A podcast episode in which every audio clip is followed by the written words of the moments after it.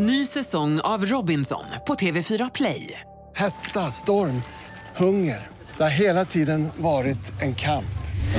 Nu är det blod och tårar. Fan händer just nu. Det. är Detta är inte okej. Robinson 2024, nu fucking kör vi! Streama söndag på TV4 Play. Podplay. Själv har jag en färdig ramsa varje gång man går på scenen och ska kolla ljudet som jag liksom bara så att drar igång i huvudet så kan jag bara gå och säga den. Ja. Istället för den här 1, 2, 1, 2 är väldigt tröttsamt. Ja, det förstår jag. Hur går, hur går ramsan då? Boom, boom, boom, boom. O vad det låter bra. Det är o i bommen som gör det. Tjoff, tjoff, tjoff, tjoff, tjoff. O vad det låter bra. Det är o i tjoffen som gör det. Boom, boom, boom, boom. I want you in my room. Let's spend the night together from now until forever. Bara kör jag den på repeat i huvudet tills de är klara ljudtekniskt. Snyggt.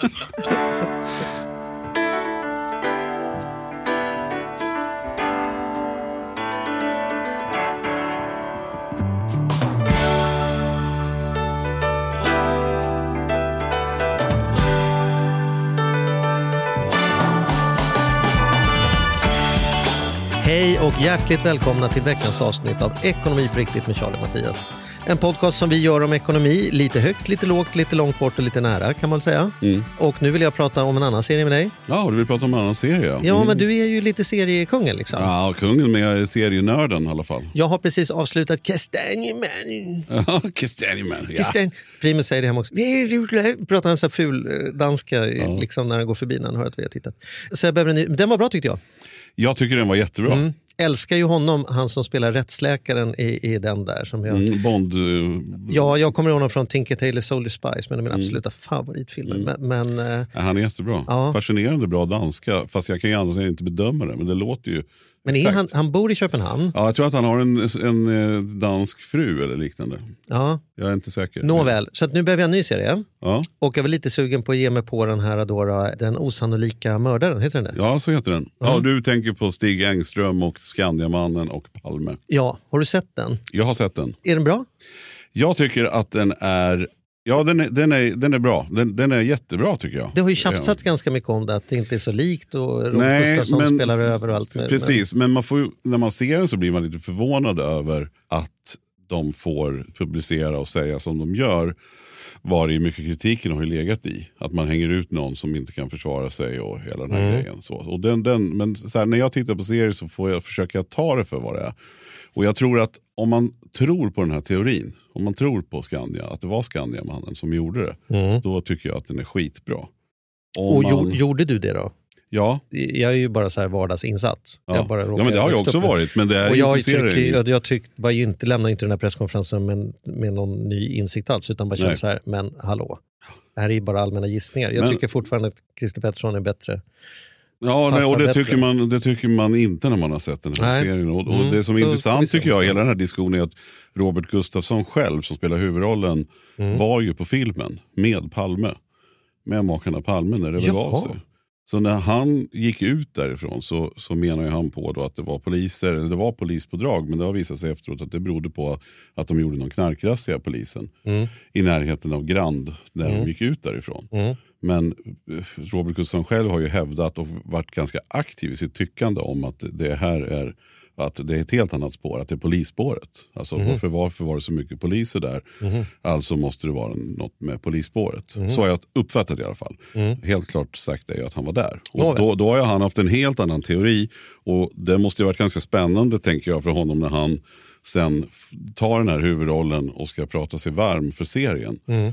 Och att plötsligt driva en tes eller spela i en roll, huvudrollen, som han har Som- gått emot sin egen... Ja. eh, Lite som när du gjorde tv-reklam för sms Alona. Ja, Att det var tjena. väldigt märkligt. Tjena. Nej, men, men eh, ja, för ordningens skull det har jag definitivt inte Nej, gjort. nej, Eh, men, men så, så att, jag ska inte säga mer för då kanske jag spoilar lite. Jag, jag ger den en chans. Men vi kanske ska kolla här, vi har ju faktiskt en, en gäst som, som, som tittar på oss som om att det här låter ganska intressant. Det vi Mm. om. Så att, Om vi börjar med att vi gör en sån här eh, varmt välkommen och så kan vi ställa frågan direkt vad han då tycker om Palme. Så varmt välkommen till Joel Svensson!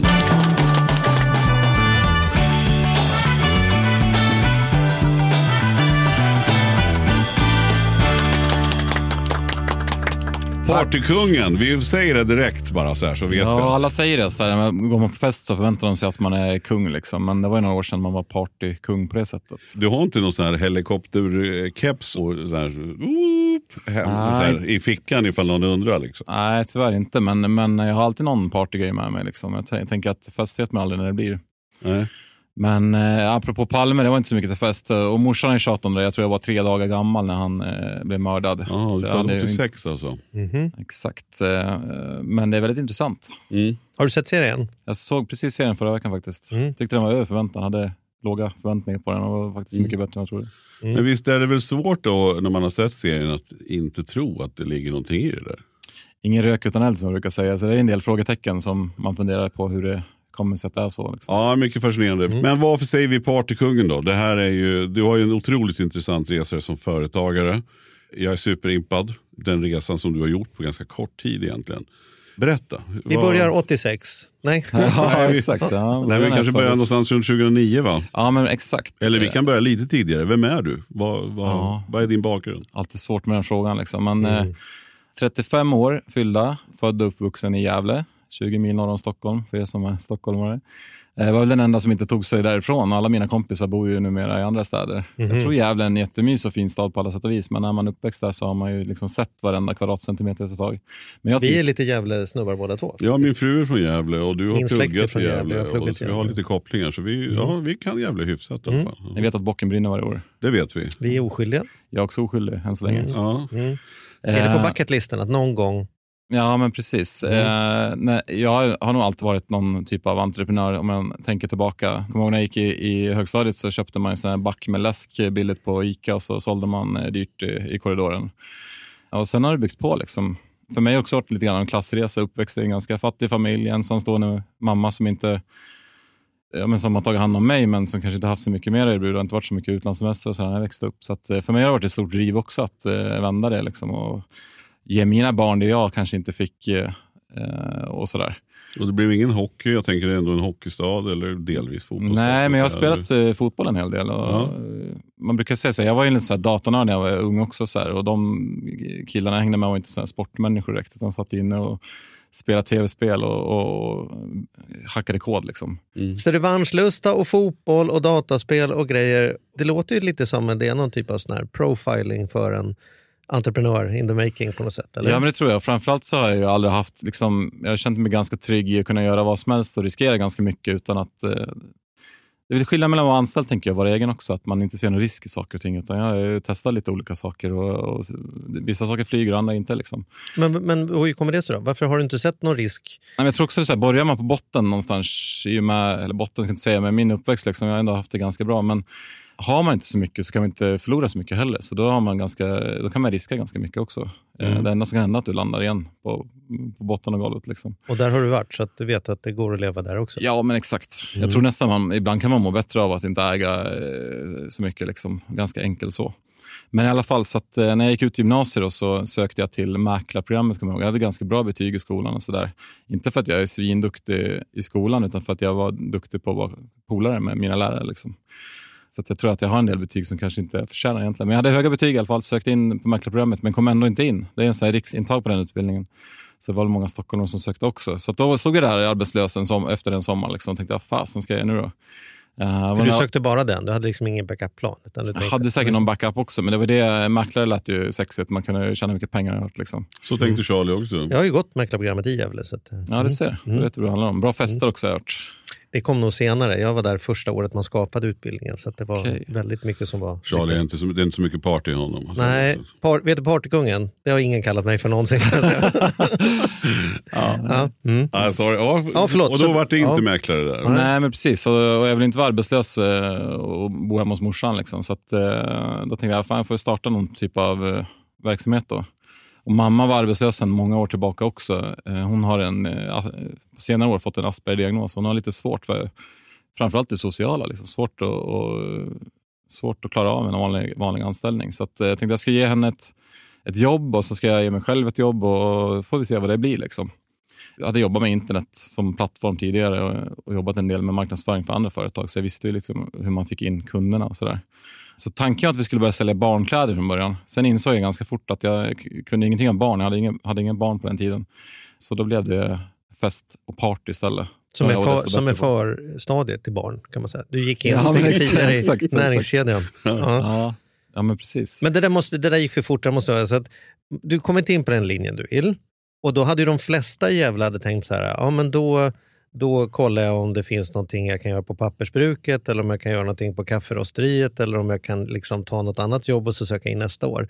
Men du hoppade direkt till, ja men då startar jag någon business och dessutom ska jag anställa morsan när jag ändå håller på. Det låter ju inte, det låter ju inte som ett självklart. Hade det varit en tv-serie hade man sagt, här har varit någon typ av trovärdighetshopp. I, hur Ja, gick vi från det exakt. ena till det andra? Det har aldrig liksom? varit riktigt självklart heller, utan det har varit mycket så här på volley lite grann. Så man tar ett beslut i ena eh, minuten och sen nästa får man börja fundera, vad, vad, hur, ska det här gå? Liksom. Mm. Men det tror jag företaget handlar om också. Hade man liksom analys- analyserat min eller vår affärsmodell från början så hade den aldrig hållit. Liksom. Men, men som en, precis som en humla som inte kan flyga så tror vi nu att den kan flyga och då kan man flyga. Liksom. Mm. Så jag tror det, för mig har det varit mycket så. Man, man får prova sig fram lite grann. Och, och varför just partygrejen då? Eller fest? Alltså, såg du att det... Vi hade mycket Ja. fest hemma hos mig. Det var ju liksom som en nattklubb eh, varje torsdag. där. Liksom. Så att, eh, och då såg man att det fanns ett behov och folk ville klä ut sig. tyckte det var kul med temafester. På den tiden fanns det ingen bra online heller. Det fanns såna här små fysiska partybutiker som hade lite så här kalashattar och sånt. Men vi ville ju åt de här eh, coola grejerna. Liksom. Vi ville ha en rökmaskin och laserlampor och ja, men lite mer party och mindre fest. Liksom. Så Mm. vi såg att det fanns ett, en efterfrågan bland mina vänner och, och de som kom på fest. Och då var det ganska enkelt. Och Sen tänker man så här, fan, har jag ett helt förråd med partygrejer kan vi ha ännu mer fest hemma hos mig. Så det var ju ganska tacksamt på det sättet också. Och, och, och, Och hur börjar man då? Hur börjar precis? Hur hittar man bara var man kan köpa in rökmaskiner och lasergrejer och partyhattar och grejer? Så, du vet. Ja, vi kör samma knep som för 11 år sedan, eh, eller 12 år sedan, och så gör vi fortfarande idag. Att eh, man, man får ju kolla sina konkurrenter. Jag kommer ihåg jag sprang runt i de här partybutikerna och liksom så här fotade baksidan av produkter och kollade vilka som hade tillverkat och vilka, vilka var leverantörerna och sådär.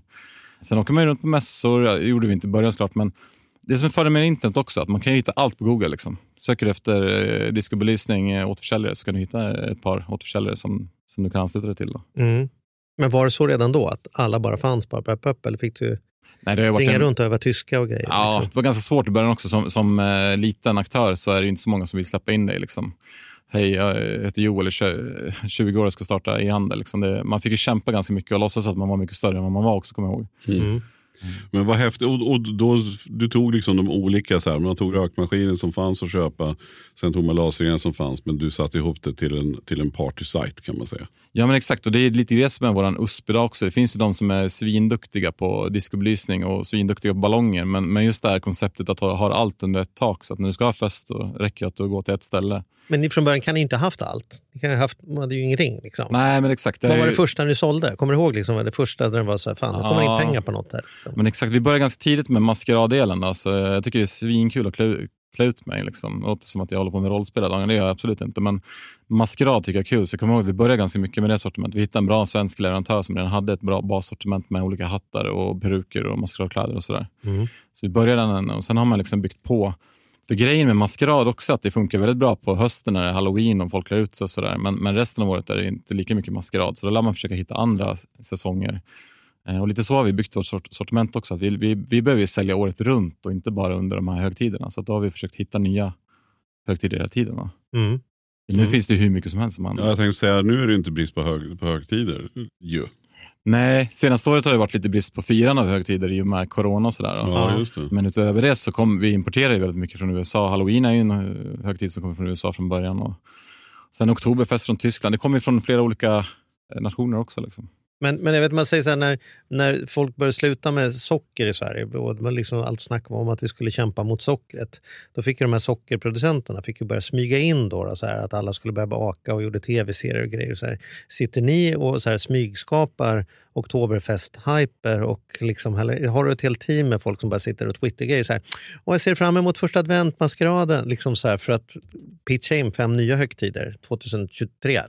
Ja, jag skulle inte säga att vi har någon sån lobby liksom internt hos oss, men däremot eh, jag vet många andra ser ju andra bolag som konkurrenter som gör samma sak, men för oss är det så här, för varje ny partybutik som dyker upp eh, så, så skapar det en buzz kring de här olika säsongerna. Så för oss är det jättepositivt att det är fler som visar att vi kan göra saker tillsammans och också ta in nya säsonger eh, i branschen. Liksom. Så att, men är ni, är ni, har ni fysiska butiker nu också eller är det allt online så att säga? Nej, men det, det närmaste fysisk butik vi har haft är att man har kunnat komma till vårt lager och, beställa och hämta där. Mm. Nu, eh, I och med corona så tog vi bort den möjligheten också. Eh, Och nu är det ganska skönt att slippa fysiska kunder. Alltså det, så nu har vi bara online. Och, och Jag tror det är så här, man ska göra en sak bra. Är någonting jag lärt mig så är fokus jätteviktigt. Man ska inte göra flera olika bolag samtidigt, till exempel, för det är svårt att fokusera. Och Det är samma sak med online och fysiskt också. Att Ändra gör du en sak väldigt bra eller så gör du båda lite halvtaskigt. Sådär. Liksom. Och det, är det, det är det jag kan. Liksom. Jag är uppväxt med, med en dator sedan jag var liten. Liksom. Och jag, förstår, jag förstår den digitala världen. Jag tror att vi skulle göra ett mycket sämre jobb i en eh, fysisk värld. Sen det man tittar på vad som händer i samhället nu är ju att de här eh, fysiska butikerna har haft det ganska svårt och all, all mer handel flyttar ju online. Eh, Inte minst de senaste två åren när folk har knappt fått gått i butik och handla längre. Liksom. Så vi ser ju en, en stor förändring där. Liksom. Så att vi har inga planer på de fysiska butiker utan det finns ju de andra som är duktiga på det. Då. Men du sa någon gång också att det är viktigt att, att fokusera, att man ska göra en sak bra. Så, hur, hur tänker du då? Så, Ja, men jag tror så här, som entreprenör eller som, som liksom, eh, den personligheten jag har är att man ser ju massa olika bra idéer hela tiden, behov att att fylla och sådär. Det är väldigt lätt att man är sugen på att hoppa på något nytt eller spännande och sådär. Men jag tror en stor del till vår framgångssaga är att vi har hållit liksom en ganska tydlig linje och gjort samma sak och inte försökt sväva iväg så mycket. Även om vi har liksom experimenterat ganska mycket i sortimentet så har det alltid varit 100% partykungen. Det tror jag är jätteviktigt, att fokusera på en sak åt gången. men då undrar man ju, så här, sorry Charlie, men nu undrar man ju, jag går igång på det här, det, jag tycker det är så imponerande bara. Men, men du sa så här, ni, du började då egentligen med två totalt tomma händer kan man ju säga då, 2009. Mm. Hur, hur ser det ut idag? Vad, hur går det för företaget? Får vi lite nyckeltal? Ja, nyckeltal. Eh, vi har ju sagt att vi ska omsätta 500 miljoner 2025 och i år gör vi strax över 300 miljoner, så det är väl fullt möjligt tänker jag. Wow. I början var det ju lätt att dubbla omsättningen. Liksom. Sen ju större man blir det, så svårare procentuellt, eller i kronor och ören är det ju. Och framförallt i, i fjol då, när vi hade den här coronapandemin, eller vi har den fortfarande till stor del, så ha, hade vi det ganska tufft med de sociala sammankomsterna. Vårt sortiment bygger ju på att folk träffar varandra och firar saker. Men trots det så ökade vi omsättningen från 200 till 220 miljoner eh, 2020. Då.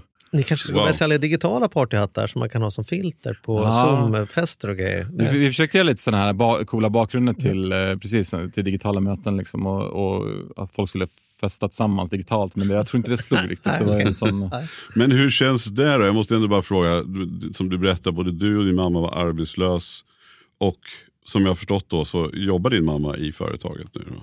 Exakt, hon jobbar kvar fortfarande nu, så här, eh, tio år senare.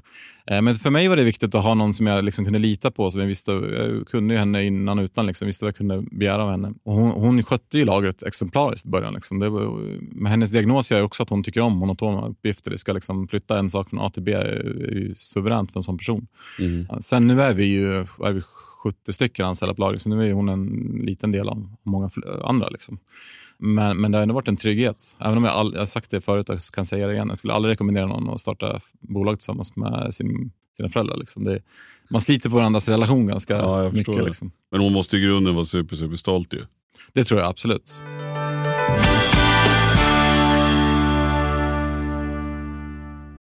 Den här podden gör vi även den här veckan i samarbete med Saveland. Fan vad kul det är att ha dem med ombord. Mm. Jätte, jätteroligt. Ja, vi brukar prata om att man har något band som man såg jag stod Bo Kaspers jädrigt tidigt liksom, innan man gjort tv-debut. Och du har något hårdrocksband som du var jävligt tidig på. Ja, alltså jag var på, på Lilla Teatern Göta Lejon och såg Metallica Ja. 1984. Så gammal är jag. Och jag var i kontakt med Saveland när det fortfarande var typ tre, fyra personer där från början. När jag fick möjlighet att träffa dem. Eh, och nu är de ett stort bolag, fyller tio år, finns på börsen och jobbar helt enkelt med att vanliga privatpersoner och företag kan investera pengar eh, i eh, lån och krediter. Så man får riktigt bra ränta. Så eh, det rullar på efter tio år, bättre än någonsin. Fantastiskt kul att ha dem med här i podden. Gå in, testa, kolla. Vi har en kod som gör att om du öppnar ett konto och använder på riktigt får du dessutom en insättningsbonus just nu. Precis, och vill man veta mer så som sagt gå in på saveland.se. Man kan också lyssna på Ludvig som har varit gäst i vår podd två gånger. Får Ja. man en ännu bättre inblick i Ja. vad, vad det är de pysslar med egentligen. Men eh, ja, saveland.se och stort tack. Ny säsong av Robinson på TV4 Play. Hetta, storm, hunger. Det har hela tiden varit en kamp. Nu är det blod och tårar. Fan händer just nu. Det. är Detta är inte okej. Robinson 2024, nu fucking kör vi! Streama söndag på TV4 Play. Ett poddtips från Podplay. I fallen jag aldrig glömmer djupdyker Hasse Aro i arbetet bakom några av Sveriges mest uppseendeväckande brottsutredningar.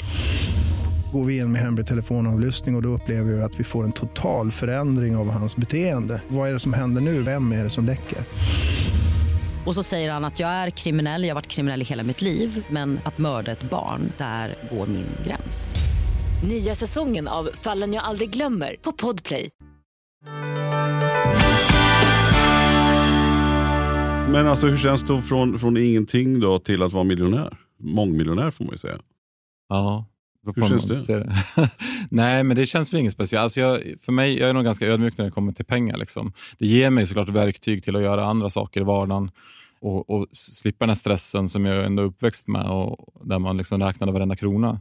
Absolut. Samtidigt tycker jag det är viktigt och jag tänker så här med mina barn också att jag vill liksom, de lär ändå uppskatta pengar. Liksom, så att man lär försöka hålla i pengar trots att man blir mer förmögen. Liksom. Det tror jag är jätteviktigt. Men uppskattar du pengar?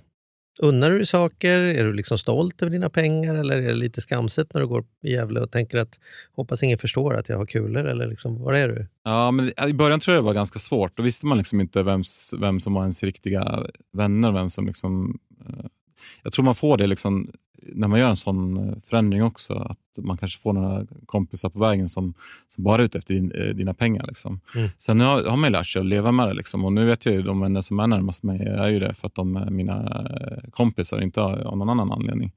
Men jag tror inte att, så här, i Gävle går, att folk går runt och tänker att det, det här går hand. Liksom, utan min största värde som, som jag har det är mitt bolag och så länge, det, så länge jag äger de aktierna så har jag inte real, realiserat något av det värdet heller. Sen har jag en schysst lön. Liksom. Jag lägger ner otroligt mycket tid och jag får betalt för det. Liksom, så. Mm. Men, men, Men du har inte sålt eh, av bolaget eller sålt av delar ännu eller? vi tog in en eh, ny delägare för två år sedan och då sålde jag 20% av mina aktier. Mm. eh, som ett sätt att, att, att ta hem lite säker, eller ta hem lite av min investering i tid i rena pengar då istället. Och just det. Safea lite grann och, och ja. Och Det tror jag var smart för att eh, när man, när man safear på det sättet vågar man ta ännu mer risk då, för då vet man att skiter det sig med, eh, med det här så har jag ändå lite pengar privat som jag Ja, du har en privat kludd som gör att du klarar dig och, och så. Och så då vågar du satsa mer på bol med bolaget. Ja, exakt. Och det, det tycker jag märks också, att man tänker lite annorlunda när, när den, den säkerheten finns där. Liksom. Mm, det förstår jag verkligen. Men är partygrejer, är det en bra, är det en bra affär? Är det, Det- bra marginal? Köper man in saker för 50 öre som man säljer för 500? Eller? Ja, det är lite varierande. Liksom. Vissa saker är väldigt bra marginal, andra sämre. Det som är ro- roligt, eller det som är bra med, med det, som jag kan tycka, är att vi säljer ju inte bara produkter. Vi säljer ju en känsla eller, eller liksom en upplevelse av någonting roligt generellt. Det är mycket lättare att sälja, jag brukar tänka som marknadsföringsmässigt också, att sälja ett kylskåp som bara är liksom en, en vitvara kanske är lite svårt att marknadsföra, medan våra grejer som generellt är väldigt roliga är mycket lättare att jobba med på det sättet. Men jag tänker då som, som var, när jag var liten så, så var det ju höjdpunkten var ju att få gå till Buttricks liksom, och, och köpa, köpa några roliga grejer. Men, och sen har ju, man ju varit där sen med mina barn i sin tur och, och så. Då. Och nu med barnbarnen? Och. Nej, så gammal Snart så. den. Snart, så. Snart. Ja, det, det kanske blir. Men, men, nej, men jag, det jag menar är också att för dig, att just det här med miljön och sådär. För att mycket av, mycket av de här grejerna när man är inne på Buttricks, nu generaliserar jag extremt mycket, men mycket av de här grejerna är ju rent ut sagt skit. Alltså tomteluvan, eh, man använder den några gånger och så är det plast och det är mycket konstigt. Och jag tänker att det är mycket Kina. Att det, det är mycket skit man, man, man beställer liksom för miljön och sånt. Håller du med? Eller hur, hur tacklar ni det? Eh, Jag håller med till viss del. Eh, Tomtedräkten tror jag man kan återanvända flera år. Liksom. Men- jo, det men- kan man absolut. Men, en maske, men ändå. Det blir Men generellt ändå, är det engångsartiklar. En maskeraddräkt som du vill använda eh, kanske du vill använda en gång, sen vill du byta outfit nästa gång. Liksom. Mm. Och det här är frågor som vi jobbar, vi jobbar mycket med det. Branschen jobbar otroligt mycket med det. För att vi måste ju förändra både hur materialet i våra produkter, nu när vi börjar importera eg- egna produkter från, från Kina i en allt större grad, så tittar vi på att lyfta bort plasten från produkterna och, och göra dem eh, mer hållbara så du kan återanvända och sådär. Så att det är ju en jätteviktig fråga, inte bara för oss utan eh, framförallt våra kunder som efterfrågar det. Och, och ska vi ha en chans att liksom fortsätta växa, då måste vi ju erbjuda det våra kunder efterfrågar. Så det är en jätteviktig fråga där vi verkligen kan göra skillnad också. För det har vi märkt, ju större vi blir, desto lättare har vi möjligheten att ställa krav på våra leverantörer. Att, Jag tänkte säga det, för att då kommer man och vill köpa tio tomtedräkter från Kina, då är det svårt att ställa krav. Men, men klart, ju mer man säljer, ju just mer har man chans att påverka ja, verkligen. Men är det, är det Sverige bara inom situationstecken eller bör, säljer ni till övriga Norden och sådär? Nej, men exakt. Vi startade i Sverige 2009 då, och sen, om jag minns rätt, 2015 eller 16 så gick vi in i Norge som första land utanför Sverige. Kändes ganska enkelt. Norrmännen är ju typ det enda land, då, förutom Schweiz, som, som faktiskt är rikare än vad vi är liksom, och tycker att Säljer vi någonting för svenska priser tycker de att vi är billiga. Så det är en ganska tacksam marknad för oss svenskar att jobba med. Vi förstår språket, de förstår oss. Eh, Hyfsat snabb leverans och, och så vidare. Lite krångligt med tullen i och med att de ligger utanför eh, EU. Då. Mm. Men eh, så Norge först och sen eh, året därpå var det Danmark och sen har vi även gått in i Finland. Är det någon skillnad på vad, vad norrmän, danskar, finländare och svenskar köper? Kan man liksom säga att den här grejen kommer flyga i Norge men den kommer inte gå i Sverige? Eller det här är en typisk dansk Finland produkt? tänker jag så här, de partar väl, alltså det måste vara skillnad. Det känns, om jag bara... Vänta, vänta. Du, Fördomsfullt. innan du drar, ja, passa dig nu för vad du Ja, säger. här. jag tycker det är kul. Jag tänker att finnar partar på ett annat sätt än norrmännen. Jag tycker så här, känslan är det. Jag kanske är ute och cyklar eller? Nej, men jag tror du har rätt där. Alltså, det skiljer en hel del mellan marknaderna faktiskt. Finländarna gillar ju att dricka sin sprit. Liksom. I lugn och ro. Ja, men exakt. Och gärna ensam. Vi brukar kalla det för kalsongfylla. finns ett begrepp i Finland som vi här i Sverige knappt vet vad det är. Liksom. Men det är att sitta hemma på kammaren och, och, och festa med sig själv. Liksom. Mm. I bästa fall ringer man en kompis. Liksom, så. Men vad säljer ni till? till Ja, men exakt. Ja, men då, då är det kanske mer det här barsortimentet där man kan blanda Mm. sin eh, drink hemma. Då. Man Ja. slipper gå på lokal, för det vill de inte göra. Liksom. Mm, mm. Och sen medan danskarna är ju ganska partyglada på sitt sätt och mer socialt då, jämfört med sven svenska. Liksom. Så det, det skiljer faktiskt en hel del mellan. Man kanske inte tror det. Men det Och, vad, säljer, vad är det ni säljer mest till danskar som, där det sticker ut jämfört med svenskar eller finländare? Liksom? Det som också skiljer mellan marknaderna är att det finns olika högtider. I Danmark till exempel firar man inte halloween på samma sätt som man gör i övriga länder. Mm. Där har man en karnevalsäsong istället då, som är på våren som också är där man klär ut sig. Mm. Och där fokus är kanske lite mer på barn än på vuxna. Jag skulle tro att de har hämtat det från Tyskland där karneval också är väldigt stort. Så det, det finns också en del olika högtider som är olika för varje land också. Norrmännen eh, har ju sin russ på våren. Där det- de lägger ner otroliga belopp på, på sin student, eller motsvarande studenten i Sverige. Och lika 17 maj så säljer vi säljer otroligt många så här norska flaggor och Mm. den typen av artiklar. Så det finns en del skillnader mellan länderna på det sättet också. Det måste ju vara väldigt roligt också, eller ha, pricka in de här grejerna. För det handlar ju som, som du säger, det är ändå en, en kul, kul bransch på det sättet. För det handlar ju om att göra folk glada. Liksom. Ja, men exakt, och det, det, det är det vi får sälja. Vi kan ju inte sälja som skräpgrejer. Liksom, utan vi säljer ju en känsla av att du kan använda de här, dekorera, göra en rolig fest, ett bra minne. Liksom. Mm. Den, den känslan vill vi sälja. Sen, sen måste vi såklart jobba med innehållet i produkterna, hur vi kan göra det mer miljövänligt och sådär. Vad är det svåraste i, i liksom ert jobb? Vad är, vad är liksom, vilka frågor hamnar på ditt bord tror du mer än om man hade drivit en, något annat? En oljeplattform eller en spaanläggning? Liksom, eller? Jag tror det svåra är ju liksom bredden på allting. Och jag tror att jag gillar ju att vara inne i detaljer. Liksom. Så jag, kan, jag kan sitta både med inköp, vilka produkter ska vi sälja? Sen kan jag jobba med marknadsföring och logistikfrågor. Liksom. Sen skiljer det kanske inte det mellan branscher så mycket, men i mitt fall så kan det vara liksom att, att man är inne och petar i så mycket olika saker. Och Det tror jag är något viktigt, för man, det är ändå på något sätt mitt bolag någonstans och jag vill ändå att det ska märkas ut i Lämnar man över uppdrag till andra, så det finns ju de som är mycket, mycket bättre än mig på marknadsföring i bolaget. Liksom. Men jag vill ändå ha den här sista touchen. Det tror jag är något viktigt och, och det har också varit en del av framgångs Har du lärt dig att ändå, för man kan ju ändå inte göra allt själv. Så är det ju, som du säger, du har 70 pers nu då, som jobbar på lagret och det skulle vara helt omöjligt för dig. Då. Men har du, har du blivit bättre på att delegera? Släppa taget. Eller släppa taget? Liksom, eller vad? Jag inbillar mig det ibland. Du har en att- kompis som, som skakar på huvudet bredvid här. Ja, men exakt. Då inbildningen var nog felaktig. Ja, men jag, är så, jag är nog ganska själv, god självinsikt att jag inbillar mig det. Men sen när det kommer till kritan så gillar jag att vara överallt.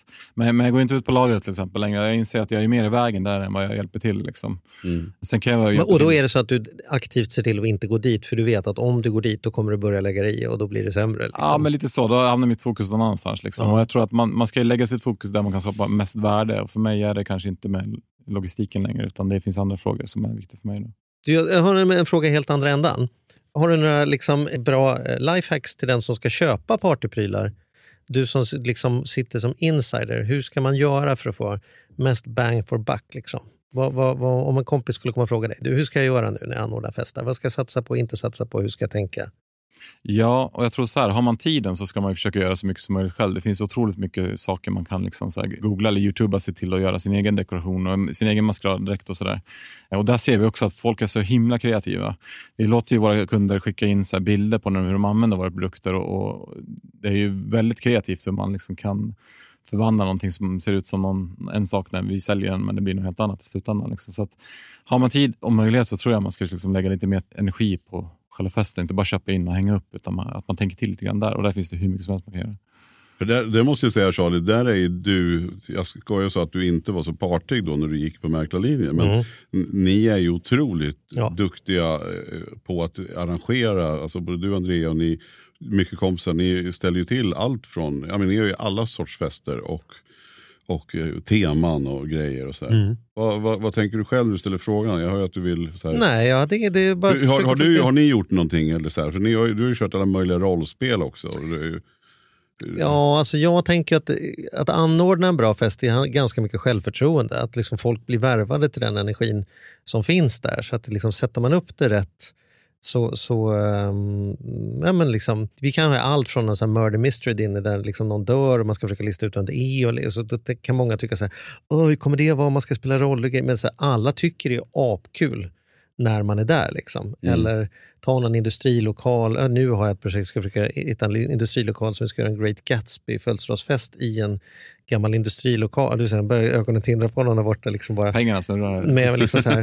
cha- champagneglastorn och någon, liksom så här, man fan skulle ha någon i trapets där. Liksom så här, bara för att jag tycker det är kul när man gör så här fullständiga illusioner till att vi har fester ute i skogen med öppna eldar och helstekta grisar och medeltida kläder. ja, men visst hade du velat hoppa in som konsult då och då här? Nej, men det, det vet jag inte. Nej, men det, är ganska, det är kul att ha någonting... Liksom, jag tror att jag är inne på det du säger när det handlar om att lägga tid. Att våga fläska på, inte med- nödvändigtvis med pengar, men att vara lite onödigt detaljorienterad. Att liksom, man möts ju ganska mycket tycker jag av en, en grej som är lite så här, "Ah, fan vad du var skitnödig. Då, liksom. Det finns någon gräns för hur mycket man kan hålla på. Men eh, har man satt upp det rätt, då blir det ju. Sen måste man ju bara lita på att festen rör sig i, den, i någon intressant riktning när den väl pågår. Så. Jag var bjuden på en 40-årsskiva för några år sedan. Och eh, vi fick en jättefin inbjudan och sådär. Och så stod det då så här, varmt välkomna till den här personens 40-årskalas och vi kommer köra 20-talstema. Och du vet, börjar man googla, det vart ju en hel grej Mm. det där. Och varken, Mm. varken jag eller min fru Malin tycker att, ja, men jag, jag kan tycka att så här, åh, måste, vi- kunde vi inte bara gått dit? Så känner ju jättemånga människor Ja. när man får inbjudan. Ja, men sen när man väl går in för det så är det ju kul. Ja. Sen står vi i alla fall där och jag pepp, vi peppar och jag googlar. Jag åker till SVTs eh, kostymförråd och lånar och får reda på precis vad man ska ha och vilka frisyrer och Malin skaffar fjädrar och såna grejer. Mm. Och så kommer vi till festen och sen ser jag så här, vänta det kommer någon, fan de har ju 50-talskläder. Fan har vi gått bort oss här nu. Och så kommer det ytterligare någon som var mer så här, alltså kanske 30-40, så här odefinierbart. Jag vet inte riktigt hur man såg ut då. Tills att det sen kommer 70-tals hippies. Men, men innan polletten ramlar ner att alla har fått olika årsteman i sin inbjudan. Mm. Det tyckte jag var jävligt roligt. För först var man alldeles svettig när jag såg de här 50-tal. Så här, Fan nu har, vi, nu har vi gått bort oss. Mm. Totalt. Mm. Och så kom den där eh, hårdrockare också sen. Men det var häftigt. Alltså, och då, då var ju det en snackis i sig. Så det är onekligen så att ett bra party minns man ju mycket mer. Det är den 40-årsfesten, om någon säger, kommer du ihåg vilken 40-årsfest du var på? Så Mm. är det ju den som var lite extra. Liksom. Mm. Mm. Eh, Ja, det här är inget nytt för dig Joel såklart. Men, eh, Man kan tematisera det mesta. Liksom. Det är ju Mm. svinkul med teman. mm. När man pushas lite ut, ut ur sin standardroll, när man inte kommer där i sin egen liksom, klassiska kläder och börjar prata om vad man sysslar med på jobbet, utan man ändrar någon förutsättning som gör att, att ingen känner sig riktigt hemma. Då tycker jag det, då uppstår, det blir en annan typ av fest. Mm. Gå på någon studentskiva liksom, skiva då, som gubbe som man själv är för att man råkar känna föräldrarna till någon. Ja, då står man där med mingelglaset och man har en ljus kostym och så jaha, så får man, du vet, så rätt för det får man prata paddel en halvtimme. Liksom. Mm. Det är så det är. Men om man bara klätt ut sig lite och kommer dit, då, då helt plötsligt kan man börja prata Då händer någonting annat. sexvanor och fan som helst, människor Mm. man inte känner och så börjar, händer det något kul och så börjar man liksom busa. Och så liksom, ja, när folk tvingas ur sin vardagsroll och det är väl det man vill att fest ska vara, att man Mm. kan få ta lite ledigt från sig själv ett par timmar. Liksom. Och på där tal om det, hur, hur, för, men du har barn nu, du har ju jättefina små armband på, på dig. Så, ja, men hur ser din situation ut då? Hur gamla är barn, barnen? Mm, jag har tre barn nu, tre tjejer. Mm. Kommer, kommer det någon kille, men får se. Framtiden kanske. Ja. Nej, men de är helt underbara. Jag älskar, jag älskar dem över allt annat på den här jorden. Liksom. Så att, men de är fem, sex och nio år gamla och de vet ju att pappa har ett maskeradförråd som är större än SVTs. Liksom. Ja. Så att, eh, det blir en hel del maskeradgarderobsgrejer hemma hos dem. Liksom. Kraven på födelsedagskalasen måste vara massiva den, hemma hos den blir också familj. större. Liksom. Ja. Verkligen. På gott och ont. Liksom. Men det är jävligt, jäkligt roligt också. Men hur ser framtiden ut nu då? Du gjorde, tog in en delägare till nu. Så här, när, när slår man sig till ro? Hur, hur ser du på framtiden? Liksom? Vad, Är du redo att göra jag menar, exit? barnen börjar bli större och så här. Ja, nej, men, Sätta igång barnklädesföretaget istället. ja, det känns lite gjort nu också. Men nej, men det är väl inte. Jag tycker fortfarande att det är väldigt roligt. Varje dag är liksom... Nu är jag ju så himla van att jag alltid har det roligt, liksom, så att man blir ju van i den rollen också. Men jag har liksom svårt att se någonting annat som jag skulle tycka var roligare just nu. Sen vet man inte hur det ser ut i framtiden. Och kommer det någon och ger ett bra bud och jag, och jag kan göra någonting annat, så varför inte? Liksom. Men, men eh, jag har liksom inget behov. Och I och med, att- i och med att jag sålde en, en del av mitt innehav för två år sedan då, så har jag liksom ingen press heller att avyttra mer, utan trivs väldigt bra vad, har du något tips då? Om man tänker, för det här, det här låter ju nu så lätt. Jag menar, du, det, det, Det är, låter bara, ju, det är bara att inte komma in på mäklarlinjen. Sen är ju allting Ja, strunta i att söka till mäklare och, så är det, Ja. och sen starta en sajt. Så är det klart. Så, så är det naturligtvis inte och det tror jag alla våra lyssnare förstår också. Men vad har du för, för tips då? Som från ingenstans ändå har gjort den här resan. Liksom, hur, hur gör man? Ja, men nummer ett tror jag är att vara uthållig. Liksom. För det är ju väldigt många bumps längs vägen som är ganska jobbiga och det kommer kännas som att man vill lägga ner och det gör det ju fortfarande för mig i, i tid och otid. Liksom. Men att vara uthållig tror jag är jätteviktigt och liksom, att tro på sin idé och, och, och köra på den 100 procent är jätteviktigt. Fokus som vi pratade om tidigare tror jag också är väldigt viktigt och det är väldigt lätt att man glider in på någonting annat som man tycker är roligt och spännande också. Men fokusera på en sak i taget. För mig har det varit väldigt viktigt. Skit i budget och affärsplan och allt vad det heter. Liksom. Kör och så får man se om det funkar eller inte. Mm. Oftast funkar det. Om man tror på det tillräckligt mycket själv så, så blir det bra. Vad intressant, vad roligt. Är du sugen att, att um, på sikt gå in i andra bolag? Alltså investera? Absolut. Jag, jag ser ju den här yngre förmågan som kommer nu med väldigt bra idéer. Liksom, och jag tänker så här, om jag kan liksom, eh, om jag bara fick berätta alla de här lärdomarna jag fått tagit med mig under min resa till andra så kanske de slipper göra om de misstagen. Liksom, och man kanske kan hjälpa dem att snabbare nå framåt. Så absolut, i framtiden skulle det vara väldigt roligt att, att få hjälpa. Mm. Ta, gå in i sådana här startups-projekt och så. Ja men exakt, och mycket hänger ju, man kan ha en bra idé men det är ändå den som utför som det hänger på. Liksom. Och rätt person på rätt plats tror jag är jätteviktigt. Och där kanske jag kan vara med och bidra med, om det nu är pengar eller idéer, liksom, men någon annan måste, måste driva det. Liksom. Mm. Men apropå det där att gå in i andra, liksom att hjälpa och sådana saker. Har du tid för det? Har du lyckats frigöra tid? För det är ju den klassiska. Det växer och det är full fart och nu har du pengar och det känns bra. Men har du tid för dina tre barn? Har du tid om, om någon skulle ringa och säga kan du vara med en dag i veckan och hjälpa mig här att starta mitt företag? Äger du din tid? Eller är du fortfarande slav under partykungen? Ja, jag skulle säga att jag äger min tid, men, men för mig är tid också en grej du, där du, du får prioritera vad du tycker är viktigt. Mina barn är såklart viktiga i mitt liv, så jag måste prioritera dem. Frågar du deras mamma tycker de såklart att jag lägger för lite tid på mina barn, men, men jag tycker det är viktigt med barnen. Liksom. Och, och jag, gör- jag gör saker som jag tycker är roligt och som skapar värde för mig och, och, och för andra. Liksom. Och det prioriterar jag, så det ser jag till att få in i vardagen. Sen är det som, som du säger, det, ibland önskar jag mig att det fanns fler timmar på ett dygn såklart. Men prioritering är jätteviktigt. Du känns för mig som en otroligt ärlig person. Upplever du det själv? Ja, men det ska jag säga. 100 procent ärlig. Liksom. Jag tror man kommer längst med det också. Ja, det är jag också säker på. Men det är inte alla som vågar eller kan eller står för det heller. Men du har varit väldigt uppriktig i hela snacket tycker jag. Och det kanske därför också har funkat så himla bra. Ja, men jag tror det är också en nyckel. Så här, att man, man får ju också hjälp om man ber om hjälp. Och är man ärlig med sina eh, utmaningar liksom, så är det lätt att man hittar andra som kan hjälpa en med dem. Och så här, istället för att försöka visa en story som inte finns, är var ärlig. Liksom, så Mm. kommer man väl otroligt långt på det tror jag. Apropå det, vad är största utmaningen just nu då? Men bolaget tänker du? Eller? Mm. Största utmaningen framåt ska jag säga, det är, det är ju att få alla att gå åt samma håll. Liksom. Jag har ju min vision i mitt huvud klar för mig och jag vet var vi ska någonstans. Eh, Men, men när man blir fler anställda och fler som också ska driva den det här tåget framåt så gäller det att man inte går åt olika håll. Liksom. Så det, det, är alltid en utmaning, men, men, ju större man blir, desto större utmaning är det liksom, att få alla med på tåget. Mm. Men vi gör ett jättebra jobb där och det känns verkligen som att det går åt rätt håll, men, men eh, det är utmanande, absolut. Ja, härligt. Inspirerande. Vilken, vilken ära för oss att du ville komma till oss Joel. Ja, jättekul. Eh, och som sagt var, gå in på partykungen.se och så kan man följa och få lite tips till alla helger som kommer. Ja. Jag har ett tips då till dig också, mm. som, som, säkert du redan har tänkt ut. Men jag tittade på, min, min fru gillar inte skräckserier eller så. Vi, vi hittar, oftast har vi en varsin serie som vi kollar var för sig och sen har vi alltid någon som pågår ihop. Liksom. Men sen började vi med Kastanjemannen och där, där kände jag någonstans att, att jag sa, ska du inte ändå ge det en chans? Och sen så tittade vi tillsammans. Men hon tyckte det var ganska läskigt. Sen är det så att det var jag, ganska läskigt? Ja, men det var ganska läskigt. Mm. Sen har vi ett mm. landställe och sen tänkte jag skulle skoja med henne. Och eh, när hon kom ner sen, för jag åkte ner ett par dagar tidigare. Men jag ska säga att jag inte riktigt vågade och eh, sen också lite glömde bort det. Men det måste ju vara grejen nu, att, att sälja kastanjemän. Har du sett serien? Jag har inte sett serien. Nej, men då har du ju liksom, kastanjer finns ju gratis överallt. Mm. Det är bara ut och plocka. Och sen så ska du tillverka små kastanjemän. Det kommer vara nya grejen på Partykungen. Det kan vara eh, kanske nästa års halloween eh, att klä ut sig till en kastanjeman också. Ja, att, det är alltså två kastanjer bara. Som sitter tandpeter, tandpeter eller det ska ju vara små kvistar egentligen. Det verkar vara någon stor grej i Danmark det här. För att i serien ja. så förväntas man liksom på något sätt förstå att det här är någon årlig högtid. När så, så kolla på, det är ett mm. tips då. Om vi nu kan bidra med någonting till dina, eh, till dina partyn. Så. Små kastanjemän. Ja. Kommer ut på sajten imorgon. Ja. det är bra. Charles och Mattias som kastanjemän. ja, just det. Ja, det kan vi vara. Ja, det Dubbelläskigt. Ja.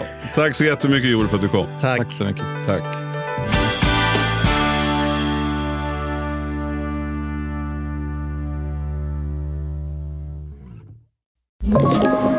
Podplay